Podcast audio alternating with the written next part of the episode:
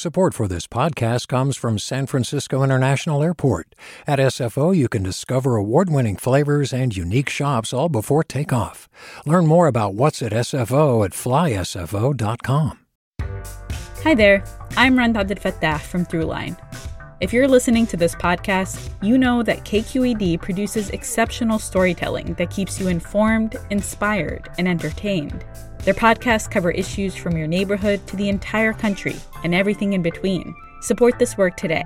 You can help us continue to bring quality podcasts to your ears. Just head to donate.kqed.org slash podcast. That's donate.kqed.org slash podcast. From KQED.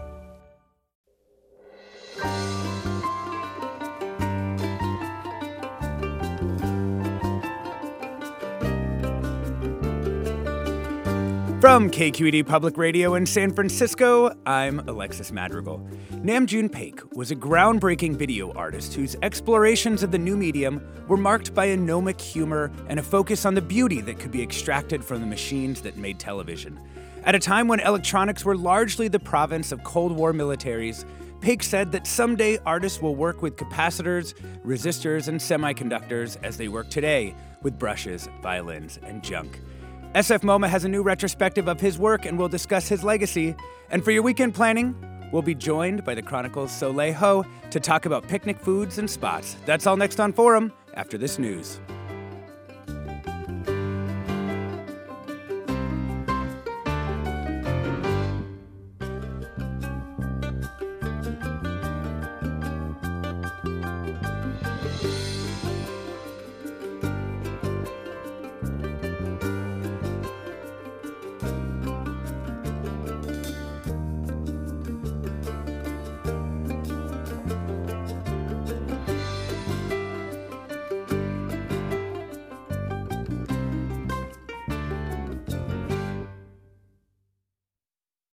Welcome to Forum. I'm Alexis Madrigal. In the first retrospective of his work on the West Coast, SF MoMA's current exhibition on electronic art pioneer Nam June Paik features more than 200 works from the artist whose five decade career changed the way we look at screens, which is, as far as I can tell, the main activity of humanity now. Perhaps the most acclaimed video artist in the world, Paik's early work changed perceptions of television, video, and the boundary between art and spectator through its integration of camera, video, music, and performance. And we're joined today by two contemporary artists and a scholar of Paik's work to discuss the remarkable moment when video was new and his legacy. First, I'd like to introduce Kota Ezawa, an artist living in the Bay Area, associate professor of film at California College of the Arts. Welcome, Kota. Hi, thanks for having me. We have Peter Sachs Collopy, a historian of technology and university archivist at Caltech. Welcome, Peter. Thanks for having me, Alexis. And finally, uh, Rhonda Holberton, another artist here in the Bay, as well as assistant professor of digital media art at San Jose State University. Hi, thanks for having me. So, uh, you know, it's easy when you're looking at a major artist's retrospective like this to lose sight of the actual fact of a person's life and existence. Uh, and so I was hoping we could start with you, Kota, to talk about what Paik was like, because as I understand it, you were a student of his. Uh, yeah, I was uh, very lucky in my early studies at the Kunstakademie in Düsseldorf to uh, join his video class. And his video class was a really groundbreaking event, was maybe the first video class offered at an art school. Back then, art schools focused more on painting and sculpture, and uh, that video class was uh, quite special. Yeah, I had the luck to um, brush with his um, yeah. genius. Yeah. What what um what was it like? What was the class like? I mean, were there just? I imagine there's just television sets all over the place and cables yeah, and wire I mean, and yeah, cameras. It took place it took place in a video lab that was built at the art school. Um, you know, back then it was not Apple computers. Maybe there was one Apple computer, but it was mostly these like chunky U-matic tape machines and big chunky cameras. Uh, class also in Düsseldorf is uh, quite different from a class at an art college in the US. It's much less academic we met, you know, on a whim. We didn't have a class schedule. It was more kind of a loose association of young artists that met with an older artist, Nam June Paik. Yeah. And what was Paik's actual presence like? Like, what was he like if he were standing in front of you? okay, he was uh, his outer appearance, and I think people would agree who have met him personally was very often disheveled. like he always looked he, like he just got off the airplane and didn't have time to shave and just grabbed the first clothes out of his uh, suitcase. But that was his style. He looked the same at an opening of a museum show. and then his spirit was just very generous, uh, very kind, very funny, but also quite radical and I would say like punk rock. Huh.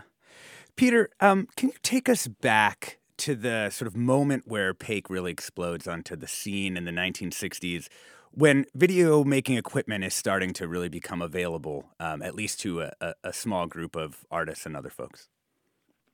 Absolutely, thank you. Yeah, and and I'll I'll say to preface this, one of the things I think the exhibit conveys really well is Paik's earlier career as a composer and as somebody who was sort of expanding music into performance art and into visual performance as well. And so you get the sense um, that he was adding video to this range of artistic practices that he already had. Um, and he started adding video um, with manipulations of televisions. So you can see in the exhibit him adding magnets to televisions in 1963. Um, but it's in 1965 that he becomes one of the first artists to buy his own video recorder and to start recording his own video um, in a way that only people working in the television industry had been able to do before. Um, and uh, that's a practice that really spreads from, from Paik being one of the first over the rest of the 1960s and early 1970s to become uh, an artistic movement of this new medium of video, which can be manipulated electronically so that you can produce images that don't look like anything you would see on broadcast television, um, which is not inexpensive, but still accessible to far more people than a professional television studio. Um, and a lot of the sort of enthusiasm that Paik and the communities around him have for this technology is about uh, more people making their own television and broadening the participation of this technology. Yeah. And, you know, in your work, you situate Paik in the history of ideas at kind of the intersection of two great and, might I add, extremely Bay Area movements and sort of how we think about being human the psychedelic and the cybernetic. Um, and uh, how would you, how did his work sort of reflect those sort of currents of thought at, at that time? So there's a fascinating uh, piece of writing. Paik wrote a, a, number of sort of poetic manifestos, often quite short.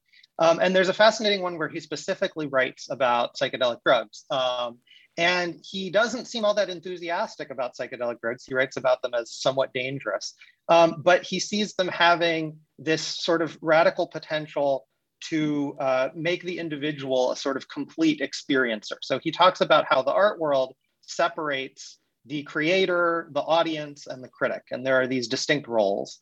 And he talks about how somebody engaged in a psychedelic drug experience is in a unified role. They are the creator and the experiencer, and maybe there is no critic.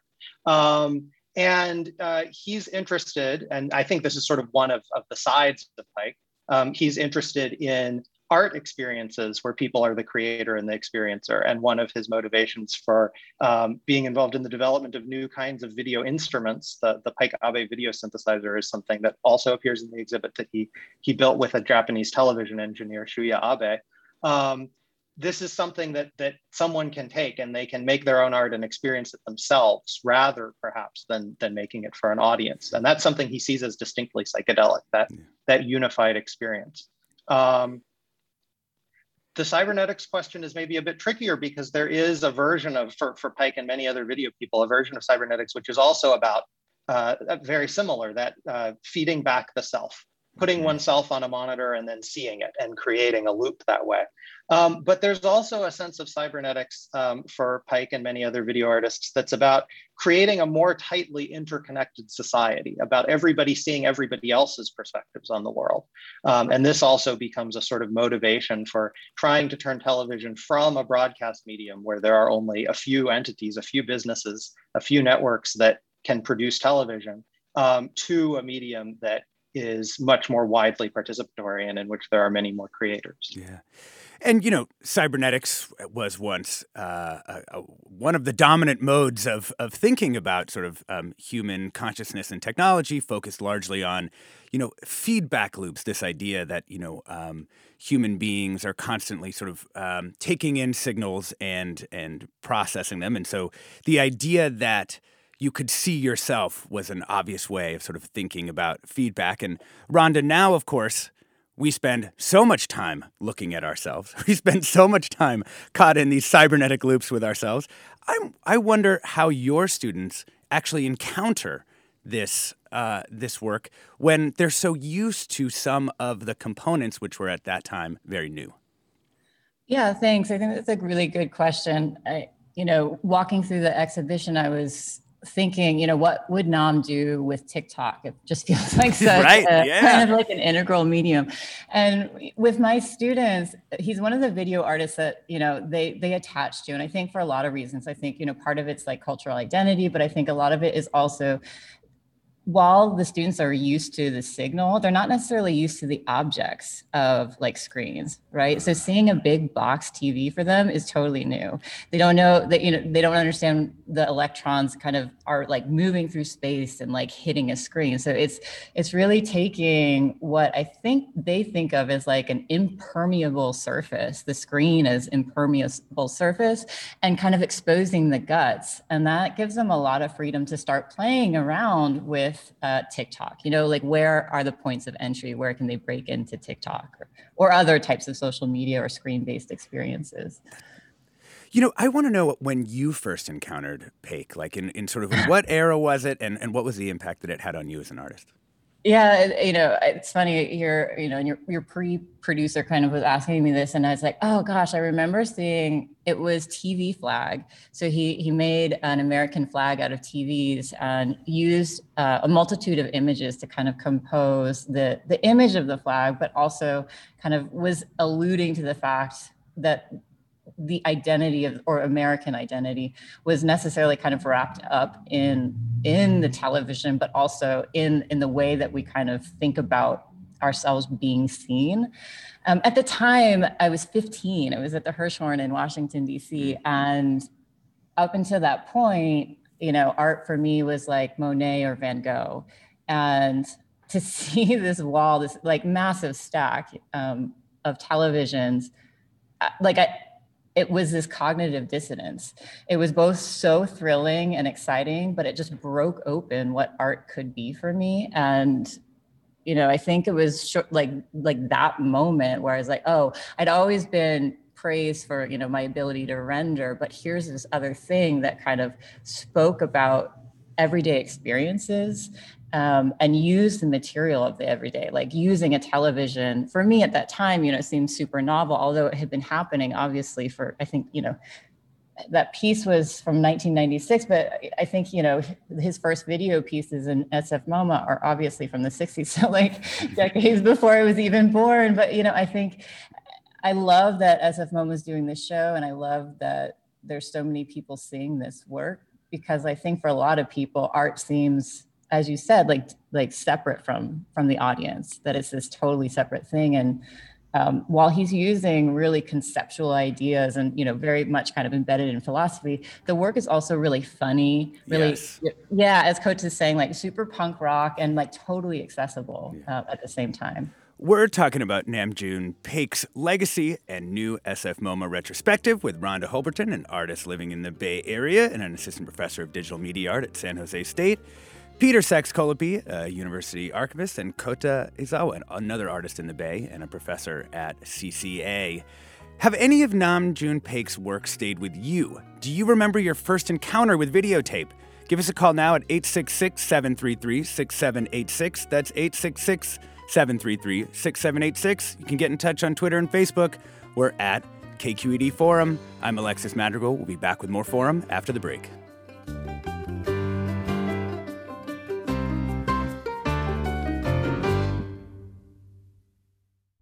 Support for Forum comes from San Francisco Opera. Set 10 years after a school shooting, the critically acclaimed opera Innocence takes us into a complex emotional journey where our understanding of innocence and guilt is constantly upended. Kaija Saariaho's ethereal score collapses the past into the present as a community of survivors grapple with how to move forward. Don't miss the highly anticipated American premiere of Innocence, June 1st through 21st. Learn more at sfopera.com. Welcome back to Forum. I'm Alexis Madrigal. We're talking about Nam June Paik's art, legacy, and a new SF MoMA retrospective with Kota Ezawa, an artist living here in the Bay Area and an associate professor of film at CCA, Peter Sachs Collopy, a university archivist and uh, historian of technology, and Rhonda Holberton, artist here in the Bay and an assistant professor of digital media art at San Jose State University. Um, I want to talk about a couple specific pieces at the SF MoMA retrospective. Um, the first is called Random Access. Um, and in this case, um, I think this is actually Peter's wording. Um, has uh, torn up, has opened up the literal black box of the tape um, and has sort of tacked it up on the wall.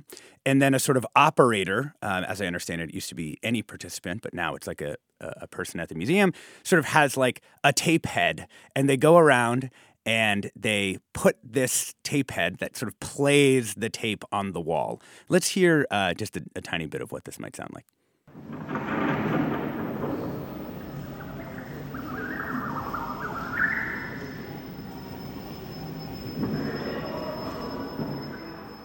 So I wanted to um, first get sort of Peter's reaction to this, and then I, I'm going to get the artist's sort of take on sort of uh, viewing or, or, seeing or hearing, uh, experiencing this this piece of art. Go ahead, Peter. Thank you. Yeah. So one of the themes in Paik's work, as as Rhonda mentioned, is the materiality of the media that he's using. So a lot of his work really calls attention to the specificity of a cathode ray tube television that now seems antique, but was was exciting at the time um, and was current at the time. Um, and this is an early work that does that with audio rather than with video. And so perhaps it's particularly suited for radio. Um, and it does that with audio by uh, taking the tape that would go inside of a cassette um, or that would be on an open reel uh, tape player earlier. And um, instead of treating it as something to be sort of spiraled around itself inside of a cassette, um, it treats it as just a straight line on the wall. And that, of course, isn't as easily playable. Um, and by uh, by giving uh, any participant in the original um, in the original version, as you mentioned, by letting anyone control the playback, you can play it as fast or slow as you want. You can play it forwards or backwards. You can sample bits of several different sounds in sequence. Um, and uh, this sort of shows what's really going on when a tape player is working. Um, mm-hmm. Um, a tape player seems so predictable and uh, consistent and um, almost like a machine that we can ignore and we can just focus on the sound itself um, because of its engineering. But uh, if it can be sort of taken apart, um, we can turn it into something that's a much messier technology. And a lot of Paik's work was about sort of creating messy versions of technologies that are ordinarily quite disciplined um, to see what else they could do that isn't usually what's intended by their designers. Yeah. Kota, what was your reaction when you when you saw this? Um, yeah, it's, it's one of the pieces that there were many known pieces to me in this show, but this one I hadn't encountered before. I didn't see it in action like you uh, just played on the radio, but I was also struck by it as a, you know, as a drawing and mm-hmm. like using electronics to make a drawing. And that's also one of the parts of Paik's oeuvre that I find so uh, key that he makes a connection between video and drawing and painting and sculpture that it's not video um, you know uh, closer to this linear form of television and cinema that we're so used to. And so yeah I, I see it as kind of a beautiful electronic wall drawing. It's true because it's really when it's laid out on the wall in the in the way that it is in the sf moma it it is just a drawing. Like if you didn't know it had any functionality, it has aesthetic appeal just on on that level. And I actually found um, shooting video of it being played. I it was also beautiful uh, up close as well. Um, you know, I wanted to talk with you about this particular piece of work too, because there's in, in your work, there's also this sort of sense of translating energies, translating frequencies. Um, is this something that you feel like you learned from Paik, or do you think this was had just been sort of in the uh, in the air um, during the time when you've come up as an artist? I mean, I would love to say that you know I came up with this concept on my own, but no, I think, yeah, absolutely not. It, it reminds me of a piece that stands out to me that you know many of the works that I I most closely identify with, you know, with Nam's work, um, are super ephemeral. And there's a, a piece that he did called "Listening to Music Through the Mouth," and there's one of the great things about the show is that there's a ton of ephemera from these kind of actions and performances and things that don't last very long. But in this piece, he's taken a record player, just opened it up, and then he's constructed some kind of tube, like hollow tube, that he sticks in his mouth. And at the end of it, the tube is a, a, a needle that would normally play the record, but instead of like running the signal through an amplifier, which is how you'd normally listen to a record, he's actually biting down on this tube and transferring the signal directly, the vibrations directly from the record into his teeth and then into his eardrum. So this insertion of the body into the machine in a way is very much like that kind of random access where the, the body becomes the performer, becomes the machine that amplifies or creates, you know, the signal. And that resonates. Yeah, I've done some pieces with like VR and doing VR Reiki and kind of inserting, you know, human energy, which is, yeah, like that kind of like, I think that irreverence too. Like on the one hand, there's lots of components of Nam's work that are very spiritual, but also kind of, you know, will quickly turn itself on its head and then it becomes quickly. And I think that that, that kind of holding both things at the same time, I definitely learned um, from, from looking at Nam's work. Well, and I think that there's, you know, probably the most famous piece that's in the show and, and one of uh, most famous works overall. Uh, it's called TV Buddha, uh, in which is sort of closed circuit TV is focused on uh, a Buddha figure, uh, which is then looking at itself in a small screen. Um, and one of the interesting things about it, you know, when you see it in a in a book, you might just think like, oh, this like calm contemplative work. When you see it in person, what's everyone doing? They're all taking selfies with the Buddha, trying to see themselves um, in the screen. And I I, I wonder. Um, how you see, you know, people when they push themselves uh, into a work like that, um, whether that changes Paik's work itself. You know, how, how you feel about that, Rhonda. I think in the earlier works a little bit, but at the same time, like if, if, you go to the exhibition kind of towards the end, you see these more explicit references to like self and image, like cameras that are pointed at the audience in a very kind of like when you stand in front of these, you know, a, a, certain piece, I forget the title of it, but it's three cameras looking at you, and then you're kind of on a screen and you're projected. Um, it feels very pointed and almost, um, I don't know, like not threatening, but kind of like this, this, the cameras become like an instrument of like surveillance. And I think it, you know, that might not have been something that he was intentionally thinking at the time, but I think definitely the later works, he's, he's, he's kind of talking about self-representation and image. And there's a great piece that's a tv chair and the screen is mounted under the chair and kind of looking up through a clear seat.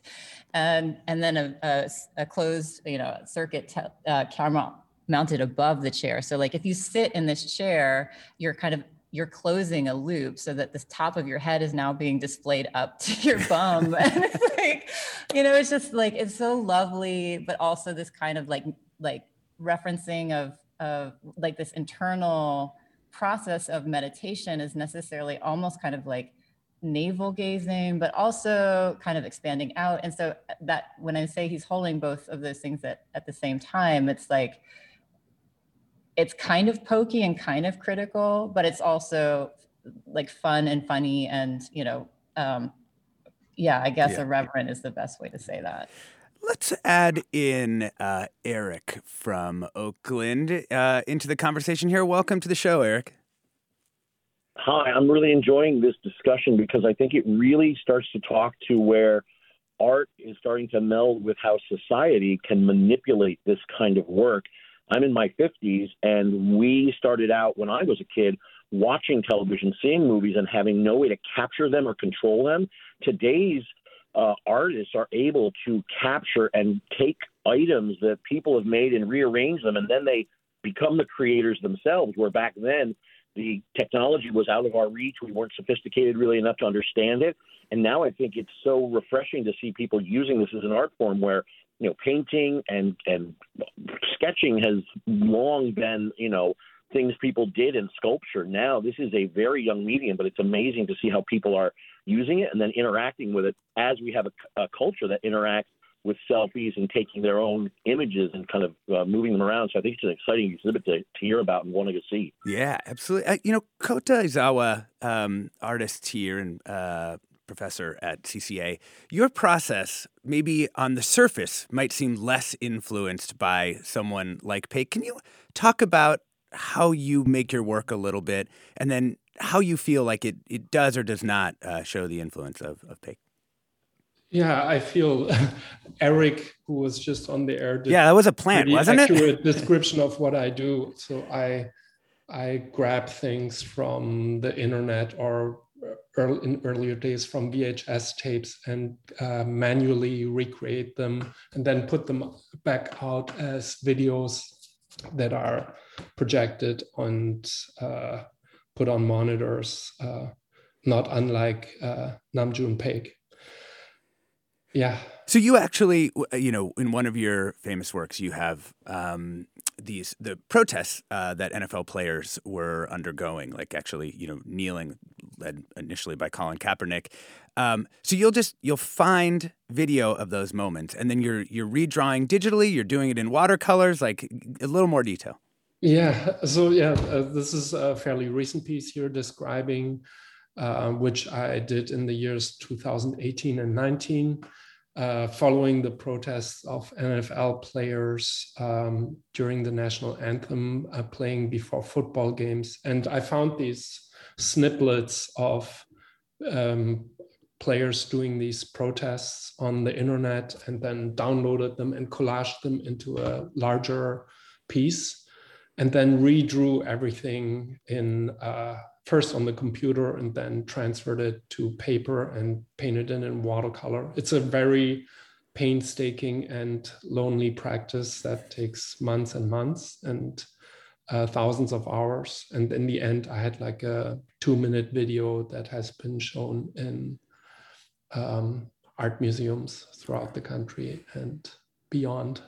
What is that process of translation from sort of an iconic media moment to your art, what do you think it does?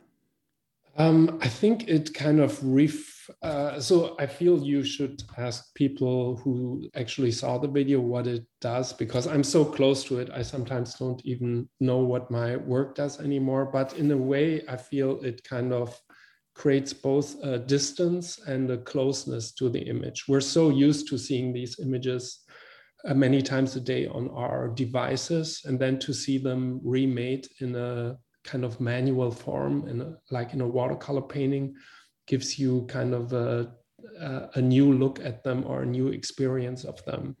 And i feel it gives you a kind of more personal experience of the of what's seen than if you encounter it on your uh, daily news stream. Yeah. we're talking about Nam June Paik's art legacy and a new SF MoMA retrospective with Kota Ezawa, a local artist, uh, an associate professor of film at CCA, Peter Sachs Collopy, university archivist, head of the archives and special collections at Caltech, uh, and Rhonda Holberton, an artist. Have any of Nam June Paik's work stayed with you? Do you remember your first encounter with videotape or you know other sorts of early uh, electronics. Give us a call now at 866 733 6786. That's 866 733 6786. You can also get in touch on Twitter and Facebook. We're at KQED Forum. Um, Peter, I wanted to come back to you for one more bit of uh, historical context, which is a lot of the work is made possible essentially by technologies that were developed uh, for the military. And Paik really, you know, I mean, Korean War is this huge spark for uh, the development of electronics right here in the Bay Area uh, and and used by the Department of Defense in what was a a really brutal war, and yet you don't really see a ton of that in Paik's work, like this sense that this is actually an outgrowth of the military-industrial complex.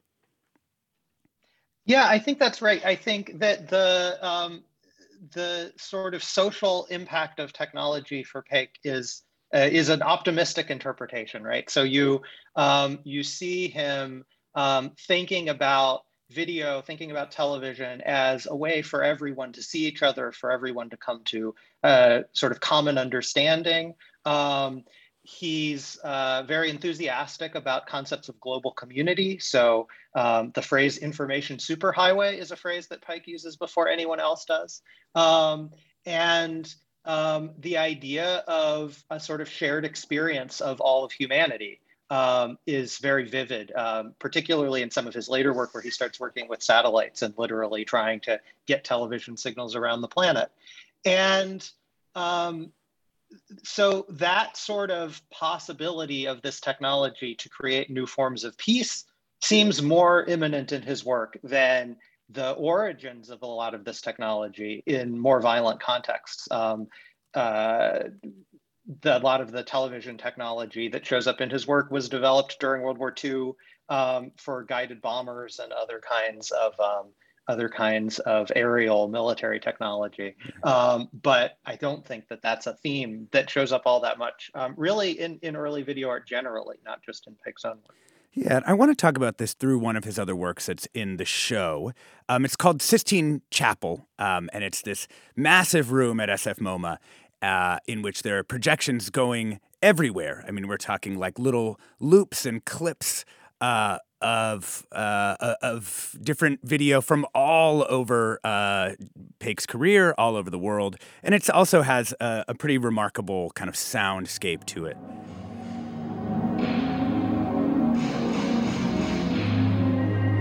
And you've got this world that Paik has sort of created that actually kind of feels almost like being on Twitter, being on TikTok, these decontextualized, recontextualized uh, video clips, which of course we know also support these massive business models of the technology industry.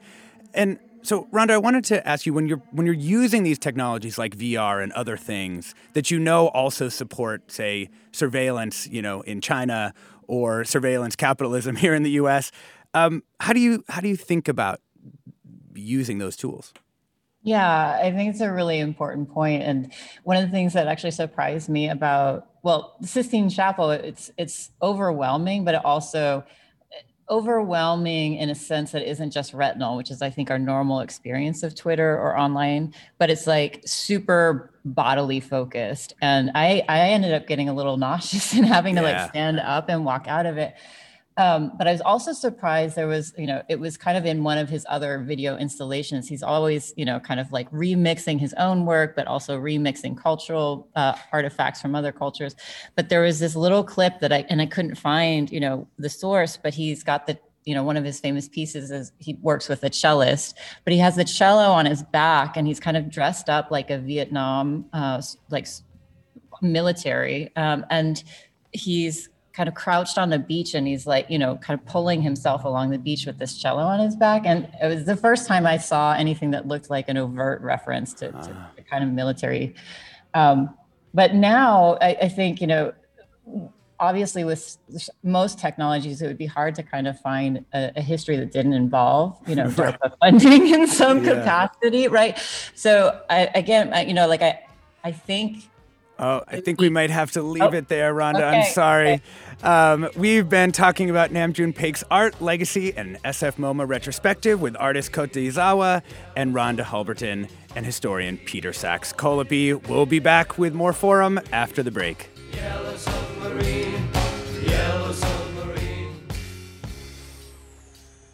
We've all got those parts of our house where the internet just won't go. Well, if you had wall to wall Wi Fi from Xfinity, you could worry less about dead spots. Because with wall to wall Wi Fi from Xfinity, you get fast speeds, reliable connection in every room, and power for all of your devices, even when everyone's online. That's wall to wall Wi Fi only with Xfinity. Restrictions apply, not available in all areas. Actual speeds vary.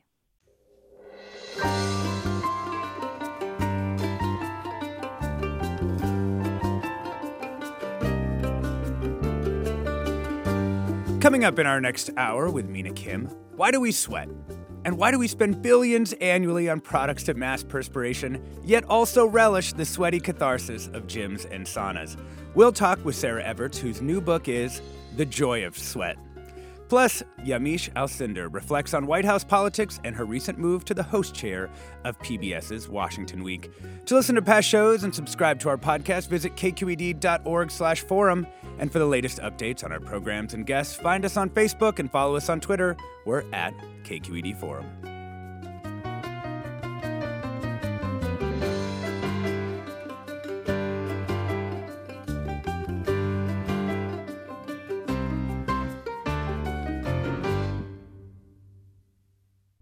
Support for Forum comes from San Francisco Opera. Set 10 years after a school shooting, the critically acclaimed opera Innocence takes us into a complex emotional journey where our understanding of innocence and guilt is constantly upended.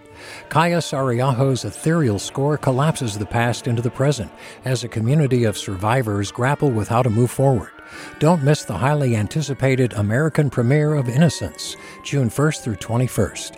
Learn more at sfopera.com. We've all got those parts of our house where the internet just won't go. Well, if you had wall to wall Wi Fi from Xfinity, you could worry less about dead spots. Because with wall to wall Wi Fi from Xfinity, you get fast speeds, reliable connection in every room, and power for all of your devices, even when everyone's online. That's wall to wall Wi Fi only with Xfinity.